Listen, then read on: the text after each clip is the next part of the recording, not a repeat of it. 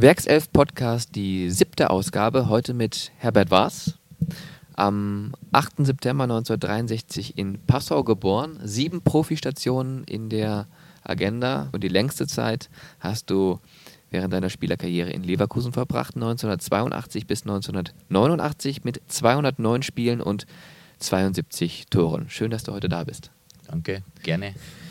Dieses Wochenende mal wieder in der Bayer Arena verbracht, beziehungsweise beim Spiel gewesen von Bayern 04 Leverkusen. Ähm, ich habe gerade gesagt, geboren in Passau, lebst aktuell in München, bis jetzt nochmal hoch nach NRW, zurück nach Leverkusen. Wie war das so für dich? Ja, ist natürlich immer wieder schön, hier hinzukommen. Ich habe ja lange Zeit hier verbracht. Es war auch eine sehr schöne Zeit. Ich habe eigentlich meine Fußballkarriere hier gestartet sozusagen und äh, da kommt man natürlich gern wieder zurück nach Leverkusen. Natürlich jetzt mit einem tollen Stadion, das natürlich auch noch viel mehr Spaß macht als wie bei uns damals. Bei euch damals war es noch Ulrich-Haberland-Stadion. Das alte Ulrich-Haberland-Stadion, ganz genau. Und äh, natürlich auch nicht mit so vielen Zuschauern. Nein, klar. Aber zu deiner Zeit auch schon mit einer Menge Euphorie, ne? Das ist richtig. Also es war also so die Zeit des Aufbruchs. Genau, Zeit des Aufbruchs. Und äh, es war auch eine schöne Zeit, aber auch eine sehr schwierige Zeit, die ersten Jahre. Warum schwierig? Ja, weil Bayer Leverkusen ja damals ja gerade aufgestiegen ist. Und bei mir war es ja auch, ich, wär, ich bin ja nur gekommen, weil Leverkusen dann in der Bundesliga geblieben ist, weil sie das Relegationsspiel gewonnen haben. Wenn sie da verloren hätten, wäre ich ja nicht nach Leverkusen gewechselt. Und die ersten Jahre haben wir praktisch immer um den Abstieg gekämpft. Und sukzessive sind wir halt dann von Jahr zu Jahr dann besser geworden. Und das hat dann auch geendet mit, eigentlich mit dem UEFA-Cup-Sieg dann. Ja, und wenn du so zurück bist in Leverkusen, kommen dann diese ganzen alten Erinnerungen nochmal hoch? Nein, äh, die ganzen Erinnerungen natürlich nicht, aber man erinnert sich an viele Sachen. Natürlich, wenn man hier hinfährt, das ist bekannte Wege, bekannte Straßen, äh, die, die Dünnen, also das ist, äh, da kommen sicher Sachen. Wir sind viel um die Dünnen rumgelaufen, also von dem her ist schon viele Erinnerungen, aber natürlich nicht alles.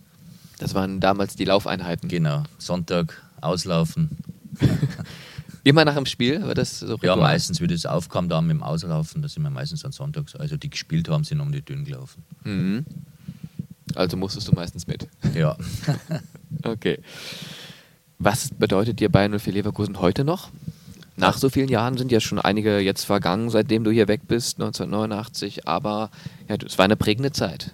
Ja klar, ich äh, verfolge es natürlich immer und hoffe natürlich auch, ich habe auch gehofft, dass Leverkusen äh, mal wieder einen Titel holt. Ne? Ich bin auch davor gesessen und habe gedacht, oh schade, ne? das war ja traurig, mhm. wenn man so knapp dran ist und das nicht schafft. Also ich, hätte, ich hätte gehofft, dass das Leverkusen mal schafft, weil sie haben, hätten sie es auch verdient.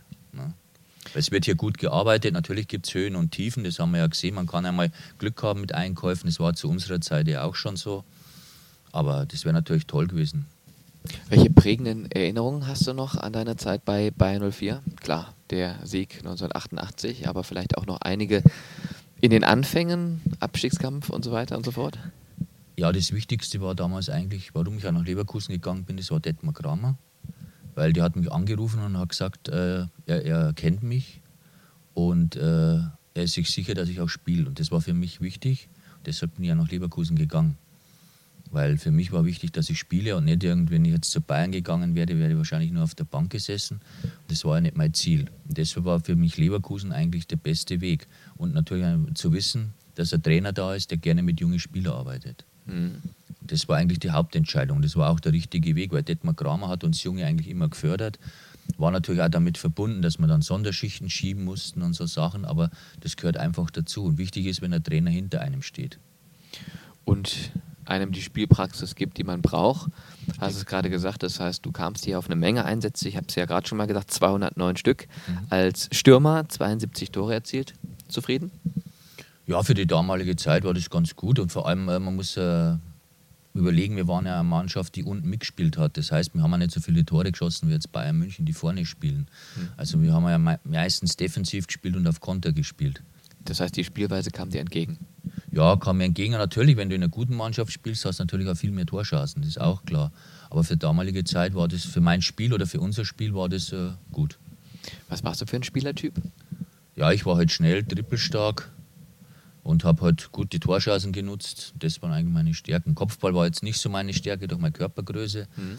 aber halt die Schnelligkeit, die Geschwindigkeit. Und das auch speziell trainiert oder waren das so Grundtugenden, die du mitgebracht Nee, das waren eigentlich so Grundtugenden. Das war eigentlich auch, warum ich immer weitergekommen bin. Weil äh, ich bin in die Schülernationalmannschaft gekommen und deshalb hat mich ja 60 München geholt. Und das habe ich eigentlich nur geschafft, weil ich damals halt schnell war und die Tore gemacht habe. Weil eigentlich wäre ich durch ein Raster gefallen, weil ich damals zu klein war. Das hat so ein bisschen Glück und ein paar natürliche Dinge, die einem so mitgegeben werden, die braucht es einfach, um sich da anders, durchzusetzen. anders ne? geht es nicht. Also wenn einer nicht ein gewisses Grundtalent hat, äh, wird er die, die Spitze nicht schaffen. Also man kann sich nicht an, antrainieren. Mhm. Also wenn man jetzt kein Talent hat. Also das ist wie in jeder Sportart, das geht einfach nicht. Es gibt Also- vielleicht wenige Ausnahmen, die zwar ein bisschen Talent haben, aber durch, durch, sage mal, durch Arbeit sich das erarbeiten, das gibt schon, aber der Großteil braucht einfach das Talent in jeder Sportart. Man sagt meistens so 10% Talent, 90% Fleiß. Ne? Ja, ich glaube, dass schon Talent schon ein bisschen mehr da sein sollte, glaube ich. Was würdest du sagen? Wie ist die Gewichtung? Wenn man es jetzt mal Ja, festmachen ich würde. glaube, Talent ist schon, denke ich mal, schon die Hälfte, Okay. würde ich schon fast sagen. Ja. Weil zum Beispiel beim Stürmer ist ja der Torriecher, ich glaube, das, kann man nicht- das kann man nicht lernen. Entweder den hat man oder den hat man nicht. Also man kann, ein Trainer kann ihm sagen, ja, lauf da oder dahin, aber du musst da, im Endeffekt ist beim Stürmer ja so, der muss ja entscheiden, ohne zu denken. Das Problem bei den Stürmer ist ja, wenn die in eine Krise kommen, dann fangen die das Denken an. Und das ist meistens das Verkehrte, weil dann bist du zu spät dran, du musst instinktiv handeln. Hm. Und wenn du jetzt ins Tripling gehst und abschließt, dann machst du das aus dem Instinkt und nicht, weil du da jetzt dir das vornimmst. Wie jetzt so ein Slalomfahrer, der, der kennt die Tore, der weiß, was er, was er machen muss. Das ist ja bei uns nicht. Du musst auf die Situation reagieren. Und auch das Glück haben, halt richtig stehen. Wie gesagt, das ist halt dann die Nase, Mhm. wo man so sagt. Natürlich ist nicht die Nase, ist klar. Das heißt, die oftmals einfachen Tore sehen deswegen nur so einfach aus, weil es praktisch in des Stürmers Blut ist, zu wissen, wo er Genau, stehen wo soll. könnte der Ball hinkommen, wie können sich die Situation entwickeln. Mhm. Aber da denkt man auch nicht drüber nach. Das macht man einfach. Dann ist es tatsächlich doch deutlich mehr Talent, als Also man immer. meiner Meinung nach, Ja. mit Sicherheit braucht man schon mehr Talent als wir 10 Prozent. Weil sonst gibt's gibt es, sagen wir, wenn 10 Prozent Talent, das hätten, sagen wir, der Großteil vielleicht der Deutschen. Also dann hätte ja quasi fast jeder Deutsche die Möglichkeit, Fußballprofi zu werden. Das wäre dann doch ein bisschen zu viel. Auch wenn wir bei jedem großen Ereignis 80 Millionen Bundestrainer haben. Ja, gut, das ist sowieso. Ja. Unsterblich hast du dich hier in Leverkusen ja auch durch deinen Elfmeter gemacht, den du bewandelt hast im Elfmeterschießen gegen Espanyol Barcelona im Rückspiel. Das war so die eine Komponente, weil dieser Elfmeter war extrem wichtig, können wir gleich nochmal drüber sprechen. Aber auch so ein bisschen sinnbildlich stehst du ja für den Aufschwung im Rückspiel, denn die erste Halbzeit warst du gar nicht dabei, kamst dann zur zweiten Hälfte. Da stand es noch 0 zu 0, das heißt facto in Summe immer noch 0-3 im Rückstand. Und dann kamen die drei Tore, die Verlängerung, das Elfmeterschießen. Da hast du die Nerven bewahrt. Also im Grunde genommen waren das so die wichtigsten 45 Minuten in deiner Spielerkarriere. Ja, kann man so sagen, ja. Welche Erinnerungen hast du daran? Ja, äh, am Anfang nicht so schön. Dachte jetzt, dass ich nicht gespielt habe, weil wir wussten auch nicht, auch Klaus Teuber. Wir haben ja im, im Hinspiel gespielt, warum wir jetzt draußen waren. Dann hat der Erich Ribbeck auch nochmal taktisch umgestellt, hat Florian Hinterberger rausgenommen, Mhm. weil äh, ein Spieler von den Spaniern nicht gespielt hat, auf den wir den Florian ansetzen wollte. Dafür, glaube ich, kam Seckler damals rein. Und natürlich war ich sauer und auch Klaus Teuber, weil wir nicht wussten, warum wir jetzt nicht spielten. Und natürlich, wir haben ja einen Traum gelebt und wir haben auch nach dem 0-3 gesagt, äh, wir können das schaffen. Und das haben wir auch die ganze Zeit praktiziert eigentlich. Wir haben immer daran geglaubt, dass wir das noch schaffen können, auch in der Halbzeit. Gut, ich weiß nicht, was Erich Ribbeck in der Halbzeit gesagt hat, weil wir ja draußen waren beim Warmlaufen. Aber wir haben halt dann alles versucht, jeder Spieler, und haben halt das Glück gehabt. Und durch mich, also ich, ich habe das gar nicht so mitgekriegt, aber Tita hat gesagt, durch mich kam die Wende. Und, aber äh, das habe ich im Spiel gar nicht so mitgekriegt. Ich habe halt einfach versucht, das Beste zu geben und habe halt auch das Glück gehabt, das erste Tor dann vorzubereiten. Mhm. Klaus Teuber kam dann, war auch drin, der hat dann das zweite Tor vorbereitet und dann lief das halt an. Ja, und perfekt. das war halt das Schöne. Ja. Im Endeffekt, das war ein Riesenerlebnis, weil auch keiner mehr, also ich sage mal, viele haben ja damit nicht gerechnet, dass wir das noch schaffen können, aber wir haben immer dran geglaubt. Das braucht es auch, ne? Diesen unbändigen Glauben, weil sonst äh, kannst du ja direkt nach Hause fahren. Also du brauchst den Glauben, das Unmögliche in Anführungsstrichen immer noch möglich zu machen. Ja, und dann kam es aufs Spielfeld, Tor vorbereitet, Klaus Teuber das andere. Ihr beiden saßt vorher auf der Bank. Vielleicht auch, dass du noch mal ein paar mehr Prozent rausgekitzelt? Diese, diese Wut im Bauch zu sagen, so jetzt erst recht? Ja, vielleicht. Und man hat ja gewusst, man hat nur noch 45 Minuten Zeit und man kann natürlich auch anders ins Spiel gehen, wenn ich weiß, ich habe 45 Minuten oder, oder halt 60 mit der Nachspielzeit, weil brauchst du die Kraft eigentlich nicht einteilen, weil da kannst du halt voll, voll gehen. Und das war vielleicht auch der Vorteil. Die anderen waren schon ein bisschen müder und das hat natürlich vielleicht noch den Vorteil gebracht. Und die, die Stimmung. Natürlich, wenn du das erste Tor machst, dann werden die ein bisschen unruhig, machst das zweite, na, dann kommen die Nerven. Hm. Das spielt halt dann eine große Rolle. Hast du das auf dem Spielfeld auch so wahrgenommen, dass bei den Spielern des Gegners Espanyol Barcelona dann auch so ein bisschen die Nerven Streich spielten? Mm, eigentlich nicht, am, am, Spielfeld nicht, aber ich habe gemerkt, wie wir immer wachsen. Mhm. Na, das, quasi, wir haben uns eigentlich dann reingesteigert. Nach dem ersten, nach dem zweiten haben wir gewusst, so, da geht wirklich noch was. Mhm. Und das, glaube ich, war auch der, der Erfolg dann, dass das uns getragen hat. Und auch die Zuschauer, weil die haben uns ja auch nach vorne gepeitscht. Obwohl damals der Umbau war und heute das Stadion nicht so voll war, es eigentlich voll sein hätte können. Und dann gab es die Verlängerung und dann das Elfmeterschießen. Da ist ja dann praktisch wieder alles auf Null. Da heißt es ja dann wirklich Lotterie Elfmeterschießen. Wer hat die besseren Nerven? Bisschen Glück gehört dann auch dazu. Ja. Ne? Aber ich glaube, nach der Aufholjagd glaubt man gar nicht mehr daran, dass das jetzt noch schiefgehen könnte, oder? Oder gab es diesen Gedanken? Ja, den Gedanken gab es natürlich. Das ist klar, wenn du ins Elfmeterschießen gehst, dann weißt du immer, dass das äh, böse enden kann. Und das ging ja für uns auch schon super los. Unser sicherster Schütze, Ralf Falkenmeier, hat ihn gleich verschossen. Mhm. Und, aber gut, wir haben dann einen Rüdiger noch gehabt und die anderen Schützen haben halt auch ihren Teil beigetragen. Und auch das Glück gehabt, der eine ging an die Latte, aber er war an der Unterkante und ging nicht rein. Mhm. Und dann kamen schon, glaube ich, bei denen ein bisschen die Nerven. Also, du hast gerade schon angesprochen, Barcelona durfte vorlegen, 1-0 Alonso, dann Falkmeier verschossen, dann, weiß gar nicht, wie er richtig ausgesprochen wird, Job oder Job. Das 2 0 auf jeden Fall für den Gegner. Dann das 1 2 durch Wolfgang Rolf. Dann der verschossene Elfmeter durch Urquiaga. Auch ein schwieriger Name. Mhm. Ist richtig so? Ich weiß nicht, wie man die ausspricht. nee, ne? Und dann durftest du ran. Hast also die erstmals die Möglichkeit, in diesem Elfmeterschießen auszugleichen. Ja. Die letzten Gedanken, bevor du dann geschossen hast? Ja, das Schlimmste ist eigentlich der Weg zum, zum Elfmeter hin von der Mittellinie. Weil äh, da gehen halt viele Gedanken durch den Kopf. Was machst du oder wie? Äh, guckst du aus? Oder ich habe mir halt dann gedacht, nee, ich äh, äh, scharf flach in die Ecke. Das müsste eigentlich reichen, da kommt er normal nicht hin. Und so habe ich es ja dann gemacht. Also ich habe mir das jetzt richtig vorgenommen gehabt in der Situation.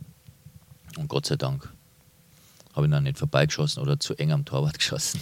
Ja, das ist dann schon so. Ne? Man muss eine Entscheidung treffen ja. und die muss man dann aber auch konsequent durchziehen. Wenn man sich dann im letzten Moment dann doch nochmal unüberlegt, dann geht er sonst wohin. Ja, wahrscheinlich ist, ist oft im Fußball, wenn du zwei Gedanken hast, dann ist es meistens falsch. Ja. Aber war natürlich schon eine nervliche Belastung, weil du wusstest ja, ist im Elfmeterschießen ist ja so hopp oder top. Entweder du bist, auf Deutsch gesagt, jetzt der Arsch, wenn du verschießt, oder du, du gewinnst halt. Ne? Mhm. Und das ist halt, wo viele heute halt Angst beim Elfmeter haben, warum viele sagen, ich schieße nicht. Das heißt, für einen guten Elfmeterschützen braucht es gute Nerven. Ja, und auch ein gewisses Selbstvertrauen. Ja. Es gibt ja welche, die haben zu viel, die schießen ja viermal hintereinander und verschießen sie, wenn es sein muss. Aber, aber also man muss schon Selbstvertrauen haben. Oder sollte man haben, wenn man schießt. Darum ist es ja oft so, dass die Schützen wechseln, weil der eine mal sagt, ey, ich bin nicht so gut drauf, komm, schießt du oder so. Das ist dann auch vernünftig. Und dann gab es für dich aber auch die große Erleichterung, als du dann getroffen hast, ne? Ja, klar. Dann lädt sich natürlich alles. Da wusstest du schon für dich, okay, ich habe meine Hausaufgaben gemacht. Erfüllt. Jetzt müssen die anderen noch. Soniga, der nächste Schütze, verschossen. Klaus Teuber getroffen. Losada verschossen. genau. Und damit war das Ding dann durch. Schützen gar nicht mehr. Mitgerechnet in dem Moment? Ja, Wusstest ja, du, das war's ja, jetzt? Ja, klar.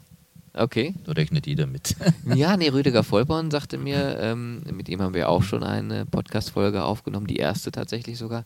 Er sagte, in dem Moment hat er nur alle jubeln sehen, aber er hatte den Kopf so voll mit diesen ganzen elfmetertechnischen Dingen, dass er jetzt, glaube ich, gar nicht mehr mitgezählt hat. Ich meine, so hat er es mir erzählt. Ansonsten hören ja, Sie gerne nochmal nach in Folge 1. Das, das ja. kann natürlich sein, ja. na, dass er als Torwart da nicht mit ihm, aber als Schütze denkst natürlich mit, du weißt ja, wie es steht. Und ja.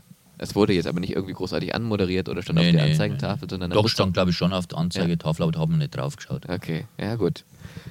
Ja, und dann natürlich ähm, weiß man jetzt, hat man praktisch ja, alles erreicht. Trotz dieser ganzen Widrigkeiten, dieser nicht ganz einfachen Auslosung, dieser wirklich schwierigen Gegner, die man auch hatte bis zum Finale hin. Also es war ja jetzt nicht nur Espanyol Barcelona, es war auch der Stadtrivale FC Barcelona, ähm, Toulouse etc. Also viele Gegner, die da erstmal aus dem Weg geräumt werden mussten. Auch Werder Bremen dann, glaube ich, auch nochmal in der Vorschlussrunde. Halbfinale. Also es war ein langer Weg. Unterm Strich hattet ihr es euch dann einfach verdient, kann man sagen. Ja, natürlich, natürlich gehört ein bisschen Glück dazu. Also äh, so deutsche Gegner sind natürlich die schwierigsten und das war auch Bremen. Die waren eigentlich besser wie wir, aber wir haben das Glück gehabt, wir haben hier 1 zu 0 gewonnen und in, in Bremen haben die ja Chancen gehabt und, und äh, wir sind nur hinten drin gestanden und haben Gott sei Dank das 0-0 gehalten. Also das war schon eine Mammutaufgabe. Ich glaube, wir waren auch alle nach dem Spiel tot. Aber wenn man dann so ein Ding schafft, dann glaubt man natürlich dann auch an alles. Ja, klar. Und äh, natürlich nach 0-3, da musst du wirklich dran glauben. Weil normalerweise hat uns ja keiner mehr eine Chance gegeben eigentlich. Warst du immer ein abergläubischer Spieler? Hattest du Rituale? Nee, eigentlich nicht. Nicht, rechten Schuh zuerst. Nee. Nee. Aber ich glaube, das machen wir dann automatisch. Ich glaube, ich bin immer rechts zuerst rein. Hm. Aber das mache ich, glaube ich, heute noch. Jetzt nicht irgendwelche Dinge, die du da gepflegt hast in der Vorbereitung auf ein Spiel. Ich meine, heute sieht man das ja immer, da wird Musik gehört und so weiter und so fort. Hattet ihr das damals auch schon in der Kabine? Irgendwie so ein Nee. CD-Player, Hat, hat man noch nicht. Auch Kassettenrekorder? keine großen Kopfhörer oder, oder Handys. Was geht dir durch den Kopf, wenn du das da heute siehst? Ja, das ist eine andere Generation. Das ist heute normal. Jeder schottet sich ab, konzentriert sich selber. Das Gehört ist eine dazu. andere, andere Zeit, ja. Damals schon ein Gefühl dafür entwickeln können, welche Bedeutung dieser Titel für Bayern und für Leverkusen hat? Äh, In dem Moment natürlich nicht, aber nachher hat man halt mitbekommen, äh, weil Bayer dann quasi auch mitbekommen hat, selber was das für Werbeeffekt ist weltweit. Die haben dann irgendwann einmal ausgerechnet, was die Werbezeit gekostet hätte, wenn sie es normal gemacht hätten. Mhm. Weißt du Dann- noch, was da rauskam? Nee, das weiß ich nicht mehr, es war aber eine riesen, Riesensumme. Und dann hat der Bayer scheinbar auch umgedacht und hat auch dann mehr Geld in die Hand genommen. Ja, also habt ihr praktisch ein paar Türen aufgemacht Ja, für die nachfolgenden Generationen. Ja. Also eine enorm wichtige Geschichte. Ja, und der einzige Titel auf europäischer Bühne bis heute, der DFB-Pokalsieg kam ja noch danach, da warst du allerdings nicht mehr da, 1993. Mhm. Da war, glaube ich, nur noch Rüdiger da. Mhm. Ja, genau, der Die hat ja noch miterlebt. Waren, waren wieder alle weg. Richtig. Das heißt wahrscheinlich auch, als du dann gegangen bist, 89, mit so einem kleinen weinenden Auge auch.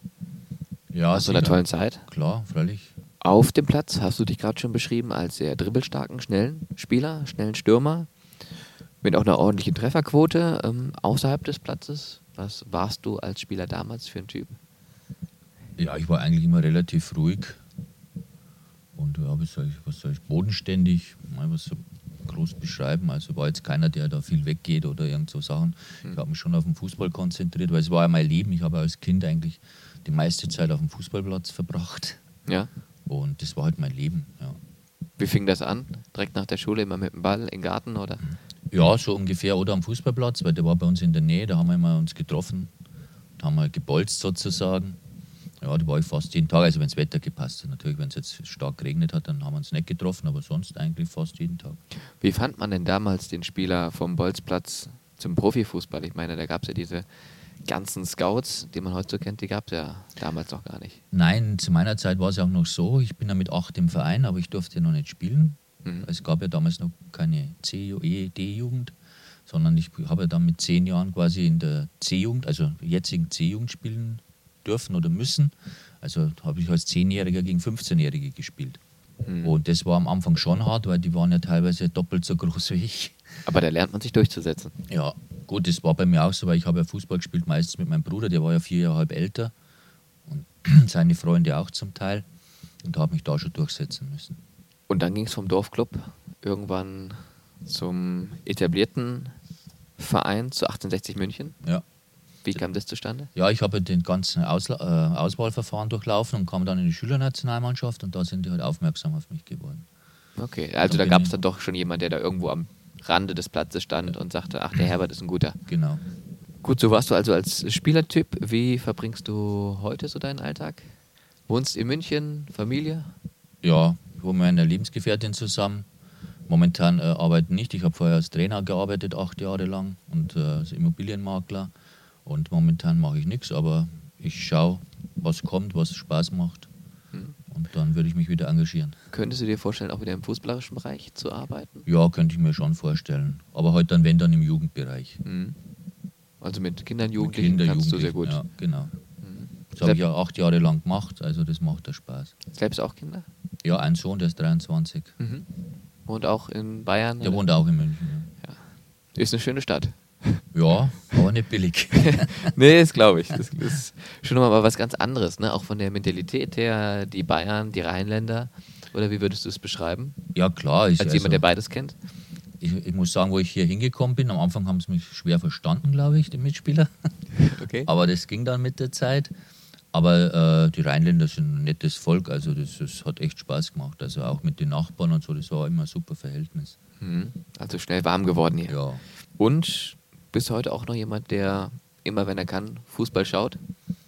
ja heißt, klar. Nimmst du noch alles mit? So- Soweit, also, also natürlich nicht alles. Also manche, zum Beispiel jetzt zweite Liga gucke ich jetzt nicht mehr so viel, weil heute 60 München auch nicht mehr drin ist. Hm. Und äh, deshalb gucke ich jetzt zweite Liga nicht mehr so viel, aber Champions League, Europa League, Bundesliga. Wenn es wenn, geht, schaue ich mir die Spiele an. Ich höre aber raus, als Münchner, da gibt es ja eigentlich immer nur diese zwei Vereine, bist du ein eher blauer. Ja, ich bin halt bei, bei den Blauen groß geworden. Ja. Ich habe da drei Jahre lang gespielt. Ja. Deshalb habe ich mehr Bezug halt so 1860 und habe in der Traditionsmannschaft jahrelang gespielt. Mhm. Aber Unterhaching war jetzt auch gegen 60, haben wir auch angeschaut, weil da, das ist bei mir gleich um die Ecke Im Stadion? im Stadion. War ausverkauft, ne? Ja, Dritte Liga, 15.000 im Alpenbauer Sportpark. Auch eine tolle Geschichte. 1-1 ging es aus. ja. Genau. Verdient? Ja, verdient, kann man sagen. Also wenn Haching das an den Elfmeter macht, dann gewinnen sie es vielleicht sogar noch. Ja. Aber jetzt glaube ich, war eine eine gute Punkteteilung. ja. Also auch in der dritten Liga gibt es mittlerweile richtig spannenden Fußball Ja, zu schauen. Mittlerweile auch ein tolles Niveau, ne? ja muss man sagen. Ja. Sind auch tolle Mannschaften jetzt in der dritten Liga. Ne? Ja, und zwar aktuell sind wir ja Ende September 2018 hier mit dem Podcast unterwegs. Das heißt, dass man so eine Standortbestimmung hat für alle, die jetzt mal reinhören, vielleicht in zwei Jahren und denken, ah, von welcher Zeit reden die gerade? Also 2018, wir haben in der dritten Liga, da gibt es ja 20 Mannschaften, neun Vereine mit Bundesliga-Erfahrung, die mal ehemals in der ersten Liga gespielt haben. Karlsruhe, Braunschweig, Kaiserslautern, 1860, Unterhaching, Cottbus und noch zwei, drei andere. Also das ist schon ordentlich und das kann man sich auch gerne mal anschauen. Ja, da ist also viel Dampf drin, also viel, viel Tradition vor allem auch. Mhm. Und das sind auch spannende Spiele. Schaust du sogar lieber unterklassigen Fußball als Bundesliga, weil es nochmal eine andere Art von Fußball ist, vielleicht auch nochmal eine andere Intensität, es auf andere Dinge ankommt?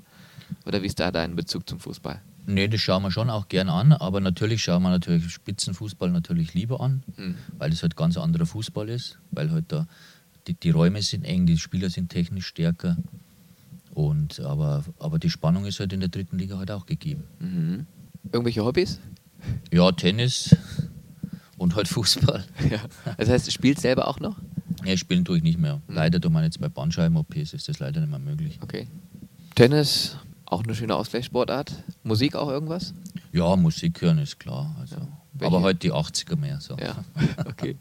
Ja, gibt ja auch schöne auch die, Sachen mit auch dabei. die modernen Sachen jetzt auch, klar, Ja. aber Hm? 80er gu- höre ich halt auch gern. Lieblingsband? Habe ich eigentlich keine. Nee, okay. Liest du gerne? Weniger. Auch gerne draußen unterwegs? Oder Ja. wohnst du in der Stadt selber? Nee, das ist am Stadtrand, also es ist im Grünen. Hm? Also ich bin auch gern draußen. Ja. ja, wir haben halt viele Möglichkeiten. Also früher bin ich ja noch Ski gefahren, also es war eine Stunde von mir, dann stehst du in Österreich am Lift und hast die besten Skibedingungen. Also, Mhm. Also ist schon eine, eine gute Gegend, aber mm, man muss halt mögen. Ne? Hm? Es gibt ja viele, die mögen halt die Berge nicht, die mögen halt was anderes. Die mögen dann das Meer? Ja, gut, das haben wir leider nicht, aber das haben wir weniger in Deutschland. Ja. Aber auch hier der Westen hat seine schönen Seiten. Also Hm? ja, man hat halt hier viele Großstädte, man ist schnell in Düsseldorf, man ist schnell in Köln. Und dann hat man halt viele Bundesliga-Vereine hier, da kannst du viel Fußball schauen, wenn man will. Hm? Haustiere? Hatte ich mal früher einen Hund, ja. Aber mittlerweile. Ne, jetzt habe ich, ne, ich hab gar kein Haus mehr, sondern eine Wohnung. Und äh, Hm? wenn, dann möchte ich einen großen Hund und das ist nichts in der Wohnung, der braucht schon ein bisschen Auslauf. In der Wohnung vielleicht auch noch so ein paar Fotobücher mit Fotos von früher, die dann vielleicht auch rausgekramt werden aus der aktiven Zeit. Ich denke, da sind ja einige Erinnerungen zusammengekommen. Du hast ja auch bei einigen Vereinen gespielt, also da kommen wir gleich noch drauf zu sprechen. Nicht nur bei Bayern 04 Leverkusen, sondern eben auch bei 60 München, beim FC Bologna, Hamburger SV, FC Zürich, Dresden, deine letzte Station. Also gibt es da noch irgendwie so ein paar Fotos in der Schublade? Ja, Fotos gibt es natürlich schon, aber die sind am Dachboden. Okay. Also die meisten, sage ich mal, sind. Ja. Ein paar Bilder hängen bei mir im Büro. Aber man schwelgt schon manchmal noch in Erinnerung. Ja, klar, aber da brauche ich die Bücher nicht dazu. Das habe ich die, die wichtigen Sachen im Kopf. Oder man kann es im Internet auch anschauen, wenn man es anschauen will. Wenn du dir gerne mal Dinge anschaust über deine Zeit bei Bayern 04, welches schönste Erlebnis hast du da außerhalb des UEFA Cup-Sieges vielleicht noch? Irgendwie Kameradschaften, die entstanden sind, Kontakte, die du vielleicht heute noch pflegst. Ähm, was kannst du da erzählen? Ja, da gibt es eigentlich viele Sachen. Also jetzt speziell mit dem Spieler, mit Frank Saborowski bin ich noch gut befreundet. Der hat in der ersten Zeit mit mir gespielt. Dann äh, muss man sagen, wir haben ja einige äh, Spiele gehabt, die extrem wichtig waren. Ich kann mich noch erinnern, damals, im, wo wir in Nürnberg gewonnen haben, wo wir den Abstieg äh, so entgangen sind. Also gibt es viele schöne Sachen. Oder auch äh, manche Spiele in München, wo wir gut gespielt haben. Also da gibt es viele Erinnerungen. Mhm. Und gut, Freundschaften äh, ist halt immer schwierig zu pflegen, weil wenn man halt dann weit auseinander ist, ist aber jetzt auch, wenn man sich wieder trifft, ist halt eine tolle Sache. Ne? Mhm. Ja, das gibt es ja immerhin noch, ne? dass ja. man vom Vereinsseite aus immer die Möglichkeit bekommt, sich dann nochmal zu bestimmten Gelegenheiten zu treffen. Wird ja auch immer toll organisiert von Dirk Dreher, der da immer alle nochmal anruft und alle beisammenholt und ähm, dass man die Möglichkeit hat, sich da nochmal auszutauschen. Ja, das Schöne ist eigentlich auch, wenn man mal im anderen Stadion ist, dann trifft man halt auch wieder welche von früher. Es müssen ja nicht immer die Mitspieler sein, es sind auch teilweise die Gegenspieler oder wo man halt so kennengelernt hat oder Trainer wie Neuro habe ich dann mal in Nürnberg getroffen. Also da gibt es äh, viele Möglichkeiten, wenn man halt so im Stadion unterwegs ist, dass man jemanden trifft. Hm. Viele haben sich auch natürlich auch ein bisschen verändert, ist klar. Aber man kennt die dann schon. Hm. Ja, da gibt es schon paar besorgniserregende Beispiele auch. ja, gibt's auch. Ja. Naja, gut. Wie beurteilst du die Entwicklung von Bayern 04 bis heute? Also bis heute heißt jetzt Stand Ende 2018. Ja, ich glaube, dass Leverkusen äh, ein bisschen im Umbruch ist jetzt. Und äh, natürlich, die müssen sich halt wieder finden. Und die Frage ist halt immer, wie lange hat der Trainer Zeit? Man hat es jetzt am Heiko Herrlich gesehen, da gab es ja auch schon wieder Spekulationen. Äh, das ist halt leider momentan das Schwierige am Trainerjob sagen wir, die Trainer früher hatten einfach länger Zeit und wurden nicht so unbedingt am Erfolg gemessen, wie das in, in der jetzigen Zeit ist. Aber für die Zukunft denke ich mal, dass Leverkusen auf jeden Fall ein Verein ist, der oben mitspielt. Und da gehört auch meiner Meinung nach hin.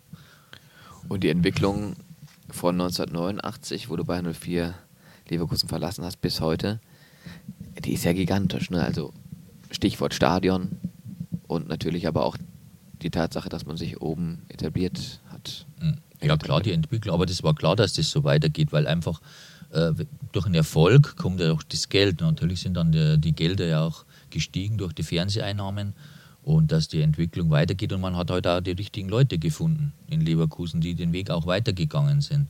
Mhm. Im Endeffekt begann ja alles mit Detmar Kramer, dann über Erich Ribbeck und dann hat sich das halt so weiterentwickelt, natürlich auch durch den UEFA Cup Sieg dass der Verein gemerkt hat, hoppla, da kann man halt was bewegen, wenn man, wenn man Erfolg hat. Das hat der Leverkusen ja jahrelang ja auch weiter durchgezogen. Natürlich gibt es auch mal schlechtere Jahre. Aber ich glaube, dass mit, mit, mit Völler und seinem Team äh, die richtigen quasi am, an der Macht sind, sage ich jetzt mal. Neben Leverkusen gab es ja auch noch fünf andere Stationen als Spieler. Ich hatte es gerade schon mal kurz angesprochen. 60 München, da hast du deine Profikarriere begonnen ähm, FC Bologna, Hamburger SV, Zürich und Dresden. Beginnen wir mal bei 60 München. 35 Spiele, 11 Tore, eine Saison macht das von 1981 bis 82. Das war die Station vor Leverkusen. Welche Erinnerungen hast du daran, speziell vielleicht auch an dein erstes Spiel als Profi? Ja, das war damals so. Ich war ja A-Jugendspieler, ich war noch eigentlich gar kein Profi. Und ähm, ich bin ja eigentlich nur reingerutscht, weil der Nastase verkauft worden ist und ein neuer Trainer kam, das war damals Wenzel Hallermer. Und der hat halt dann gesagt, also hat, wir haben ja brutal hart trainiert unter Wenzel Hallermer, vor allem Erich Beer und ich, wir haben ja, beide waren ja nicht spielberechtigt, weil Erich äh, Beer kam aus Saudi-Arabien mhm. und ich war noch nicht 18. Und da mussten wir dann in der Halle um 9 Uhr abends noch Schusstraining machen mit Bleiweste. Und, äh, Schusstraining äh, mit Bleiweste, okay. Also wir haben viermal am Tag trainiert, also es war das härteste Trainingslager was ich mein Leben eigentlich mal gemacht habe. Und das gleich als, als Jugendspieler. Aber es war schön, weil nachher kam nichts Schlimmes mehr sozusagen. Und der Trainer hat halt gesagt, es gibt bei mir nicht alt und jung, sondern nur gut und schlecht. Und der hat mir dann die Chance gegeben, ich glaube, das war das zweite oder dritte Spiel. Dann bin ich dann reingekommen und habe gleich das äh, Siegtor geschossen und ab dem Zeitpunkt war ich dann in der Mannschaft. Man muss natürlich sagen, wir hatten ja damals eigentlich eine sehr gute Mannschaft mit Völler, mit Wohlers, mit Sitka, Klinkhammer. Also wir hatten wirklich eine gute Mannschaft. Das war für mich natürlich auch gut, um so einen Stürmerkollegen zu haben wie ein Rudi. Das war eigentlich das, warum ich auch so gut zur Geltung kommen konnte, weil die meisten haben sich am Rudi fokussiert. Und dadurch hatte ich halt ein bisschen mehr Räume. Was war er für ein Typ? Rudi Völler als war ein super Typ. Ja? ja, muss man schon sagen. Also wir kamen super zurecht. Es hat echt toll Spaß gemacht. Auch jemand, mit dem du dich da mal austauschen konntest, was kann ja, man verbessern? Klar. Ja, ja. Also, die haben eigentlich alle geholfen, die älteren Spieler. Es war ja wirklich so eine richtige Hierarchie damals in der Mannschaft. Also, wie ich angefangen habe, wir hatten ja nur einen Masseur, wenn dann ein älterer Spieler kam, dann hat der so gemacht, musstest du als Junge runter von der Massageliege. Mhm. Da musstest du die Koffer tragen. Und dann, wo ich gespielt habe, dann wollte ich einen Koffer tragen. Dann hat der Wohlers, der war damals Kapitän, der hat dann gleich zu mir gesagt: Du trägst keinen Koffer mehr, du spielst. Da wusstest also, da du, okay, ich bin den nächsten Step gegangen. Ja, so ungefähr. Also das war wirklich, äh, es war, war toll, weil jeder wusste eigentlich, wo sein Platz ist. Du hast ein paar Spieler in der Mannschaft gehabt, die waren halt bestimmt. Mhm. Und es war halt ein gutes Mannschaftsgefüge und das hat halt gepasst. Das Einzige, was das Problem damals war, war halt, dass wir kein Geld bekommen haben. Das war ja das Problem, warum wir dann wahrscheinlich auch nicht aufgestiegen sind. Außerdem wäre es wahrscheinlich egal gewesen, weil er die 60 keine Lizenz mehr bekommen hat. Das heißt, du hast praktisch deine erste Profisaison ehrenamtlich gespielt? Nein, wir haben das Geld dann hinten raus dann schon ja. bekommen, aber es war immer so, hat es geheißen, wenn jetzt 15.000 Zuschauer kommen, das war im Oktober, dann kriegen wir das Hälfte Gehalt vom August zum Beispiel. Ah, okay. Also hing alles so ein also bisschen hing dran. alles hinten dran und dann ja. war wieder Zuschauer abhängig. Und, aber im Endeffekt haben wir das Geld dann auch bekommen. Mhm. Aber es war halt dann so, dass sie mich ja verkauft haben, in der Hoffnung, dass sie dadurch die Lizenz kriegen. Ich bin ja dann an Leverkusen verkauft worden. Mhm. Und äh, Leverkusen hat das Geld ja bezahlt, obwohl sie es rechtlich wahrscheinlich gar nicht hätten dann mehr bezahlen müssen, weil ja im Endeffekt der Lizenzentzug war. Aber das war ein Abkommen und Bayer hat sich da dran gehalten. Mhm. Hat die Summe ja dann an 60 bezahlt. Okay. Welche Anekdoten kannst du uns noch verraten über Rudi Völler? Aus deiner gemeinsamen da Zeit ein, jeweils Spiele? Eigentlich nicht so viel. Es war ja nur ein Jahr und mhm. es, wir waren jetzt nicht so direkt befreundet, weil wir waren ja ein bisschen auseinander vom Alter her. Mhm. Und, aber ich war Silvester, haben wir bei ihm gefeiert. Also Sehr geselliger Zeit. Mensch. Ja. ja. Das also deine Station bei 60 München. Von da aus ging es nach Leverkusen. Du hast schon am Anfang des Gesprächs gesagt, ähm, der Trainer war ausschlaggebend dafür. Der kannte dich also aus seiner 60er Zeit und hat da mal durchgeklingelt, oder? Ja, der hat mich mal angerufen. Also er hat aber gesagt, persönlich hat er mich noch nie gesehen. Aber was er halt so gehört hat und so. Oh. Also über Dritte. Über Dritte quasi, ja. Mhm. Und er hat gesagt, also ich werde bei ihm spielen und das war halt ausschlaggebend. Aber das war ja dann schon auch ähm, ein großer Sprung. Ich meine, von 60 nach Leverkusen, das war ja auch von der Umgebung was komplett anderes. Hätte man jetzt gesagt Nürnberg oder Augsburg oder so, das wäre ja noch irgendwie Bayern, noch weitere Umgebung, aber Leverkusen hattest du wahrscheinlich vorher auch noch gar keine Berührungspunkte mit. Nein. Eigentlich nicht, außer, außer vielleicht, als ich mal eine Tablette genommen habe vorbei. So. ja. ja, aber wie, da, wie, wie war das? Wie kann man sich äh, das vorstellen? Hast du zu dem Zeitpunkt ähm, noch ähm, daheim gewohnt damals äh, bei 60? Nein, nee, ich habe ja bei 60, ich komme ja aus Passau, ich habe ja dann quasi okay. beim, beim Jugendleiter mhm. in dem seinem Haus mit einem anderen Spieler zusammen gewohnt. Mhm.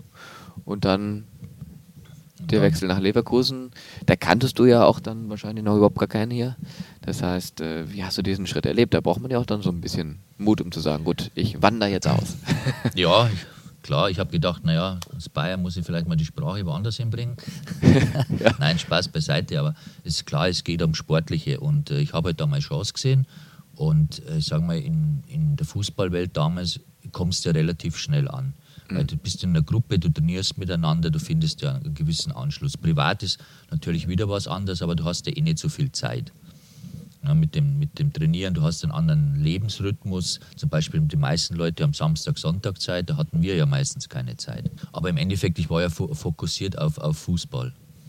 Und deshalb war eigentlich der Schritt, äh, jetzt woanders hinzugehen, glaube ich, nicht das Problem. Also es wäre dasselbe gewesen, wenn ich jetzt nach Nürnberg gegangen wäre. Ist auch eine andere Mentalität wie jetzt zum Beispiel in Passau oder in München. Natürlich ist es wieder, ist, ist, wäre es nach Bayern gewesen, aber ich glaube, das macht da in dem Moment keinen großen Unterschied. Hattest du während deiner Zeit hier, waren ja immerhin sieben Jahre in Leverkusen, auch irgendwie so einen Lieblingsplatz oder irgendwo irgendwas, wo du gesagt hast, da, da fahre ich gerne hin, das ist noch irgendwie. Ja, im japanischen Garten bin ich öfter gegangen. Mhm. Ja. Also das, das, das war schön, muss man schon sagen. Und dann bin ich halt öfter mal nach Köln oder Düsseldorf oder auch Leverkusen in der Innenstadt.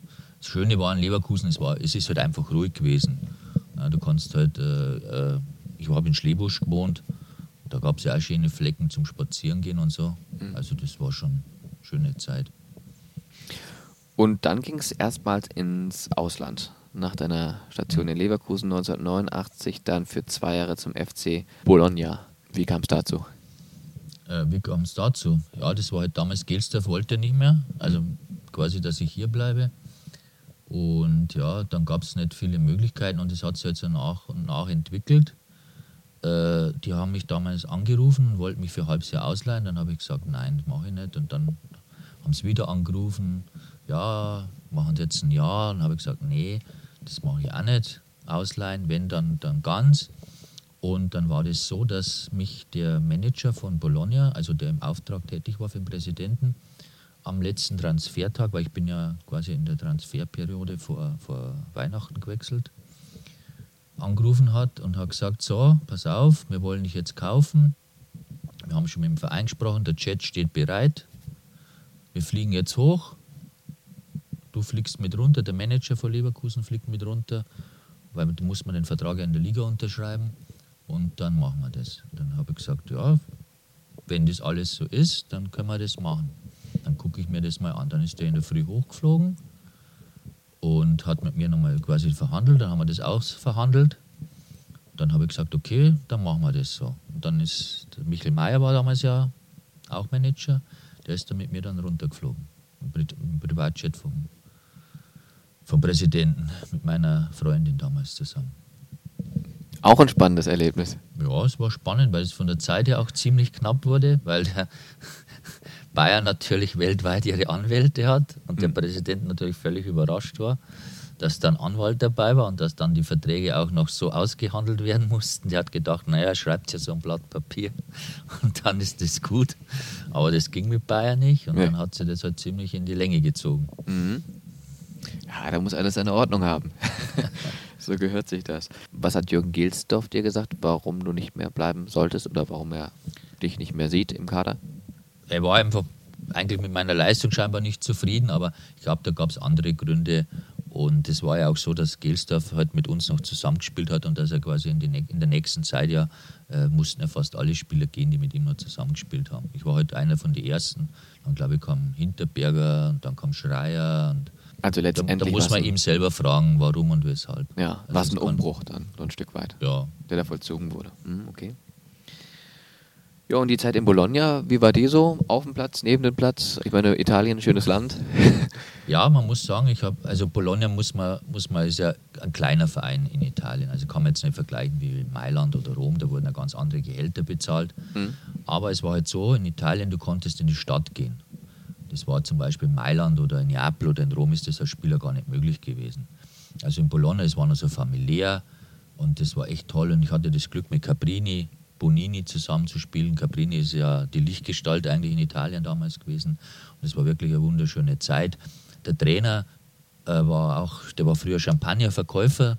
Der ist mit dem Verein damals von der dritten Liga in die erste Liga aufgestiegen und wir sind dann auch in dem Jahr in den UEFA Cup gekommen. Das war auch ein Riesenerfolg damals für Bologna.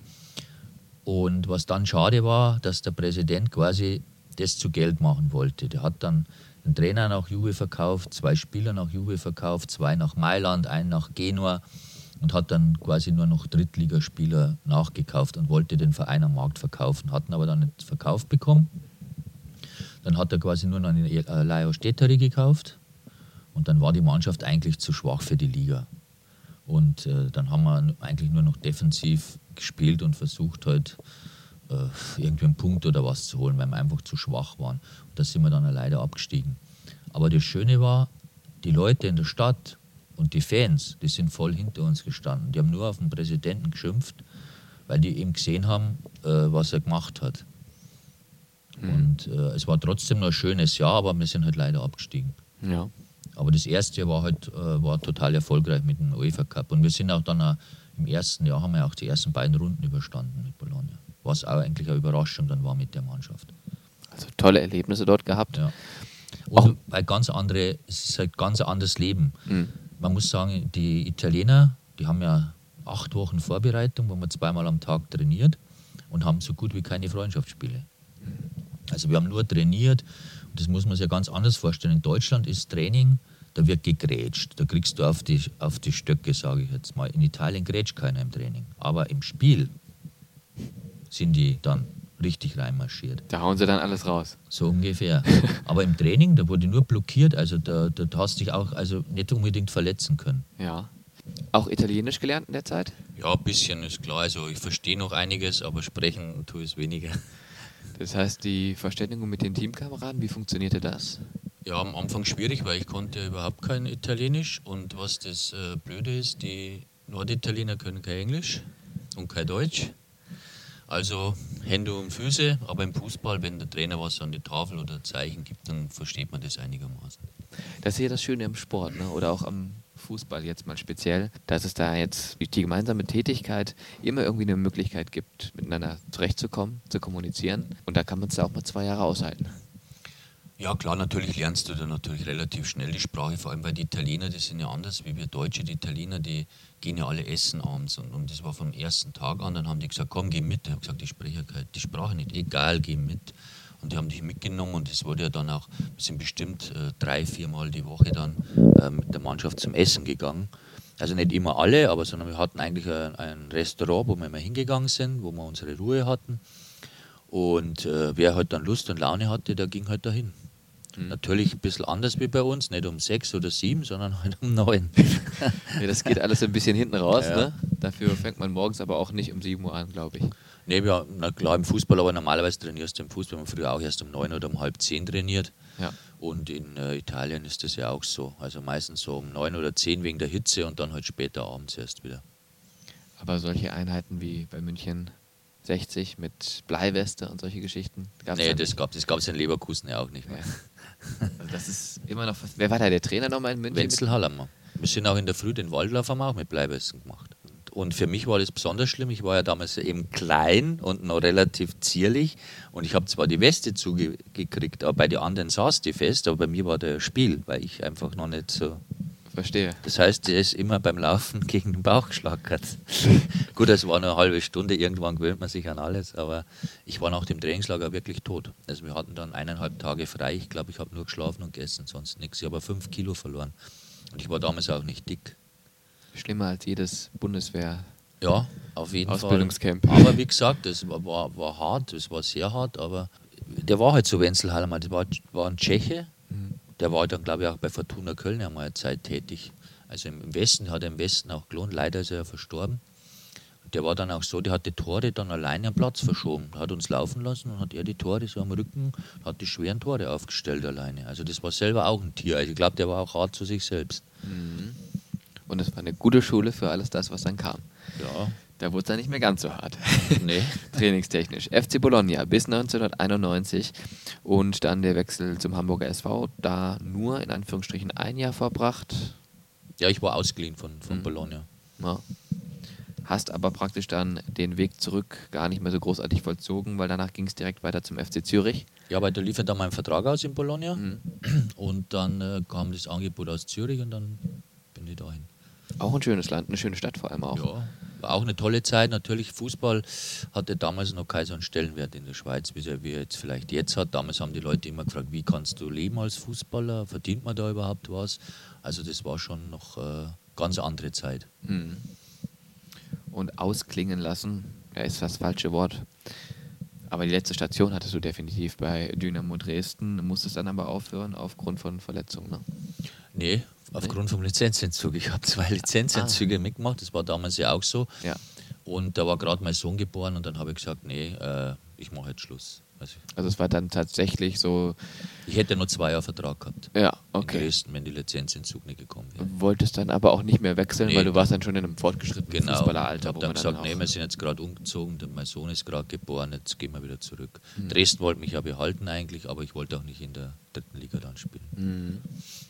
Und das war dann für dich so ein Karriereende, das war für dich in Ordnung? Ja, das war dann in Ordnung. Ja.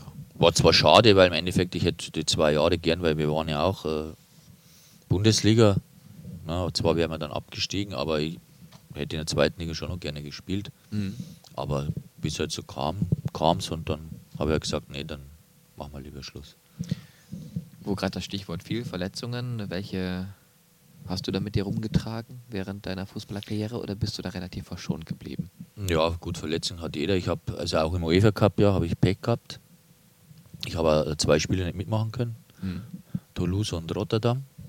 Weil da wurde ich an der Leiste operiert und da, das war ja das Problem, dass ich in die, in die Saison gestartet bin, äh, quasi im Glauben, dass ich fit bin, weil ich habe mir im letzten Spiel eine Verletzung an der Leiste zugezogen und damals der Dr. Bohne hat gemeint, das ist nur eine Zerrung. Und äh, wie ich dann ins Training eingestiegen bin, kamen die Schmerzen wieder und die wurden dann immer schlimmer, dass ich nach dem Wien-Spiel quasi entschieden habe, ich lasse mich jetzt operieren, das geht nicht mehr. Und dann bin ich ja fast drei Monate ausgefallen und quasi erst wieder zurückgekommen beim ersten Spiel. Ich glaube, das war dann Barcelona. Heute noch Nachwehen von damals oder soweit? Ja, ich habe einmal dann die schwere Knöchelverletzung gehabt. Wir haben im letzten Spiel hier geholt gegen Frankfurt. Die haben ja die Europameisterschaft damals gekostet. Mhm. Und das wurde auch nicht erkannt. Da hatte ich einen Symptismoseriss. Kan kannte man damals nicht. Und da hat sich auch meine Fußstellung verändert. Mhm. Und da habe ich jetzt teilweise schon, wenn ich engere Schuhe anhabe, habe ich schon äh, Probleme, dass mir die beiden hinteren Zehen dann absterben. Mhm. Okay. Ja, das darf man ja auch nicht vergessen, dass früher die medizinischen Voraussetzungen komplett andere waren. Ja, auch genau. bezüglich Diagnose ja. ja. und, und den ganzen Maßnahmen, die da dranhängen. Ja, man muss sich überlegen, zu unserer Zeit war meistens ein Kreuzbandriss Karriereende. Mhm. Na, heute haben sie drei, vier, man kann das operieren und das wird wieder. Nach sechs, sieben Monaten geht es dann meist ja. wieder aufs Feld. Ja, das ist schon Wahnsinn. Früher hat das über ein Jahr gedauert und, und die meisten kamen eben nicht mehr. Mhm. Weil einfach die Technik heute, die Operationstechnik nicht gegeben war. Ja. Oder MRT, was es halt gibt, was man jetzt alles sehen kann, was man halt früher nicht gesehen hat. Also insofern wäre es auch nicht verkehrt, in der heutigen Zeit Profi zu sein. Ne? Ja, das wird aber jeder sagen, der früher gespielt hat. Ja. Natürlich finanziell sowieso, aber mhm. es waren halt andere Zeiten. Wir haben damals auch relativ gut verdient, sage ich mal. Mhm. Aber was jetzt verdient wird, ist, äh, ist ja ganz was anderes. Aber ich bin ja kein neidisch, weil ich jetzt damals auch genommen. Zusätzlich parallel zu deiner Karriere als Spieler in der Bundesliga oder auch in Italien, in, in der Schweiz, kam ja noch deine Nationalmannschaftskarriere hinzu. U21-Nationalmannschaft, 83 bis 85 gespielt, elf Einsätze, zwei Tore. Dann gab es noch das Team Olympia, Deutschland Olympia, glaube ich, ne? Ein Spiel, ein Tor. Mhm. Olympische Spiele, wo waren die damals? Da war ich nicht dabei, das war nur Qualifikation. Das war die Qualifikation, okay. Und dann die A-Nationalmannschaft, elf Spiele, ein Tor und zwar von 83 bis 88, also auch während deiner Leverkusener Zeit mhm. für Deutschland gespielt, auch ein Tor geschossen, wie gesagt, dann äh, in Hannover beim 2-2 gegen Spanien. Mhm. Deine Nationalmannschaftszeit, wie würdest du die beschreiben? Ja, das war eine tolle Zeit. Ich bin relativ ja, früh reingekommen, hatte natürlich extrem große Konkurrenz. Mhm. Und das war ja damals auch so die Zeit, wo es bei uns ja besser lief. Da kam ja dann noch mehr dazu, da kam ja Hörster dann noch dazu. Und äh, es äh, war eine schöne Zeit. Ich habe halt Pech gehabt, dann auch 86, dass ich da nicht mit zur WM konnte oder nicht mitgenommen wurde. Leider. 85 bei der Reise war ich noch dabei. Mhm. Aber es ist äh, natürlich eine tolle Zeit und ist eigentlich ein Lebenstraum für jeden Fußballer, wenn er für ein Land spielen kann. Ein, ein hoher Stellenwert für dich, diesen ja klar, das war, das war ja damals, äh, damals war es ja noch so, dass jeder unbedingt dahin wollte oder, oder froh war, wenn er mitfahren durfte. Ne? Mhm. Weil es waren ja viel weniger Spiele wie heute. Es war eine ganz andere Zeit, du konntest ja damit deinen Marktwert steigern, das ja heute eigentlich ja nicht mehr so ist, weil wenn die in der Champions League spielen, das hat ja wieder auch einen, einen hohen Stellenwert. Mhm. Und damals war es halt extrem wichtig, dass du Nationalmannschaft spielst. Also da ging ein sportlicher Lebenstraum in Erfüllung. Richtig. Ja. Wie davon erfahren? Äh, wie davon erfahren? Ich wurde quasi angerufen. Ja. Und gut, das war in der damaligen Zeit, du musstest ja erst mal über ein Jahr oder längere Zeit Leistung bringen, dann kamst du mal quasi in die Beobachtung und dann war es halt irgendwann mal so weit, dass ich dann eingeladen wurde. Hm. Aber ich habe ja auch in, die, in der Jugendzeit, also die Schüler bis zur, bis zur A-Jugend, alles in der Nationalmannschaft gespielt. Unterm Strich kann man sagen, mit deiner Karriere als Fußballprofi warst du zufrieden? Ja, klar. Ja. Das hätte schlechter oder besser laufen können, sage ich mal, aber das weiß man im, im Nachhinein ja nie. Schließen wir den Kreis bei 04 Leverkusen. Welche Wünsche hast du für den Verein? Ja, ich hoffe, dass sie mal bald wieder einen Titel holen, dass sie sich oben festsetzen. Natürlich, die deutsche Meisterschaft wird schwer, weil am Bayern geht heute halt seit ein paar Jahren der Weg nicht vorbei. Aber vielleicht, dass sie mal Pokalsieger oder vielleicht da international was holen. Also das wäre schon wünschenswert, sage ich mal. Gerne wieder mit dir im Stadion dann. Ja, sehr gerne, klar. Wunderbar. Ja, dann würde ich sagen, vielen Dank, Herbert Wars. Gerne, danke.